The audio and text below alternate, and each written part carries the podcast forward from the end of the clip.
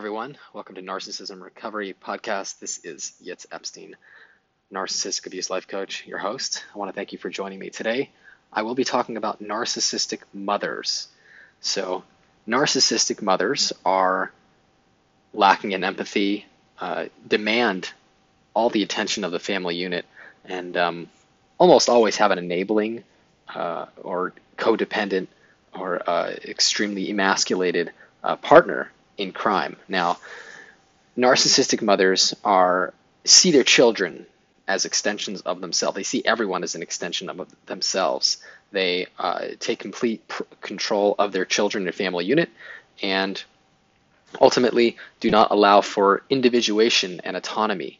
Now, obviously, as you can imagine, this creates extreme havoc, uh, emotionally speaking, on all the children and family involved.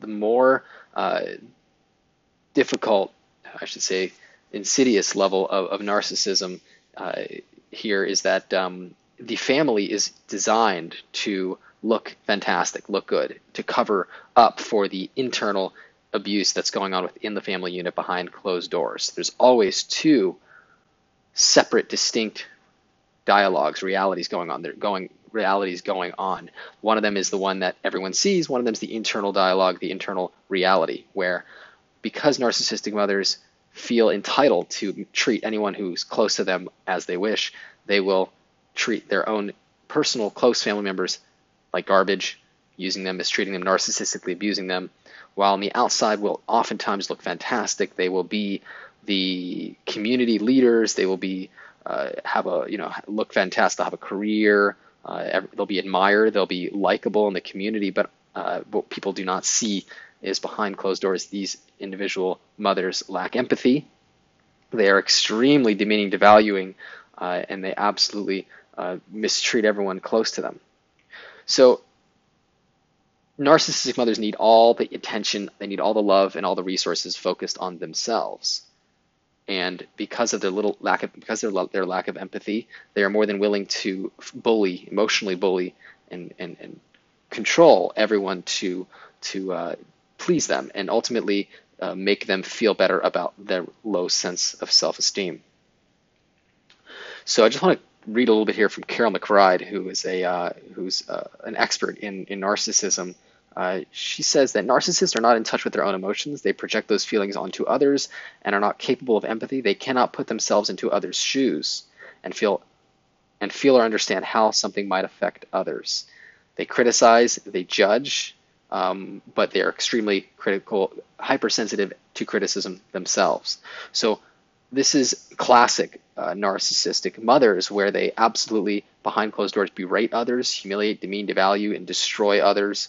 Uh, and even in, in, public, they'll hold back judgment, uh, but then behind closed doors, they will let everyone around them know how much, excuse me, how much they dislike this individual, uh, really what happens is, is that the children uh, or family unit of narcissistic mothers are forced to comply. They are kind of trapped, really, in this psychological prison of the narcissistic mother because if they decide to fight back, well, they'll be discarded, they'll be uh, abandoned, which obviously is terrifying for a child. So they will oftentimes, and for the partner as well, uh, if the partner decides to put up a fight, he's gone or uh, as well. So this is uh, essentially hijacking the family unit uh, which creates really just a horrific experience for children uh, and partners. Some of the characteristics of narcissistic mothers I'd like to go into. Um, again, you know, narcissistic mothers, there are narcissistically tended, narcissistic tendency mothers where they will search for attention, they will see their children as, as pride uh, for their to, to boost themselves up, and there's a there's a healthy sense to that. Uh, you can't expect a parent to not feel really good about a, a, family unit that, that that looks great. And maybe behind closed doors they get upset.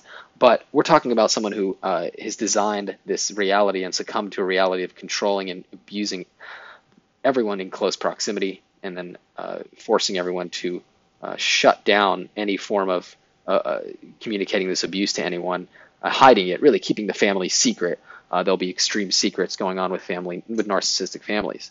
So here are some of the characteristics of narcissistic mothers. Uh, they socially engage, um, but they become controlling at home. So like we, excuse me, like we discussed, um, outside they look fantastic. They'll they'll they'll be loved, care, you know, admired.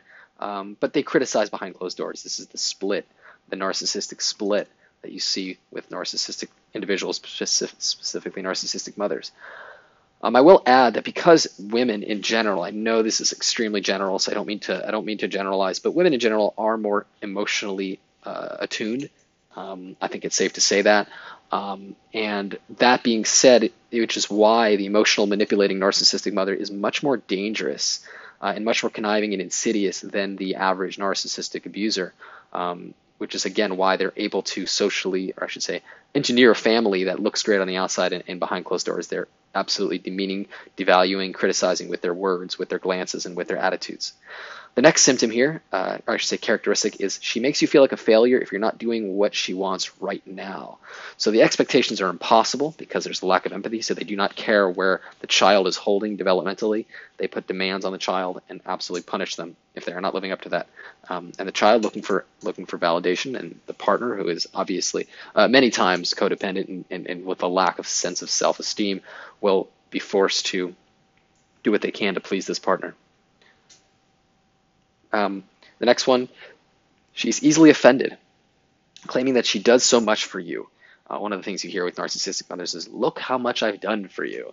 They'll they'll play that guilt card and shame card. Uh, they'll play it hard. They'll play it often, uh, and they'll use that to control. It is uh, it is um, it is a control technique to make victims feel worse about themselves and ultimately comply. Extremely uh, opinionated, blasting people uh, but more forgiving in public. So we did mention this briefly. Um, the, there's going to be a, a, certain amount of flirtatious, uh, exhi- exhibitionist, uh, exhi- exhibitionism going on where they look fantastic, uh, usually much loved by their community. Behind closed doors, it's a totally different story. Uh, next, she finds fault in you, so she blames you, forcing you to apologize for things that she did to you. Uh, this is certainly a sign of narcissistic mothers who absolutely cannot self reflect and take responsibility for their actions. Next, she makes you anxious, not filled with self confidence. So you'll see this in victims of narcissistic abuse, just absolutely shattered sense of confidence, uh, feeling worthless with the inability to feel uh, good enough. Uh, obviously, stemming from the expectation of, of not of not living up to the expectations set by mom, uh, but also the continuous um, berating and, uh, and humiliating. The next is the world revolves around her. So the best example of this is the sun, or you know, whatever the the earth, whatever you, whatever philosophy you believe, the world revolves around. Uh, that let's just say that's mom, and uh, the world revolves around her and all the planets. The, the, first planet is dad, and then all the rest of the, the, the orbiting planets are the children. Uh, obviously, stealing um, the, the, the hijacking the unit for their own personal benefit, which is disturbing to say the least. And the fact that it's insidious and covert makes it even more disturbing. One of the things the narcissistic mothers do with the men in their families emasculate them. They destroy their sense of uh, manliness. They, uh, they, they uh, humiliate them for being a man. This is another control tactic. Um, and what they do with daughters is they compete with them.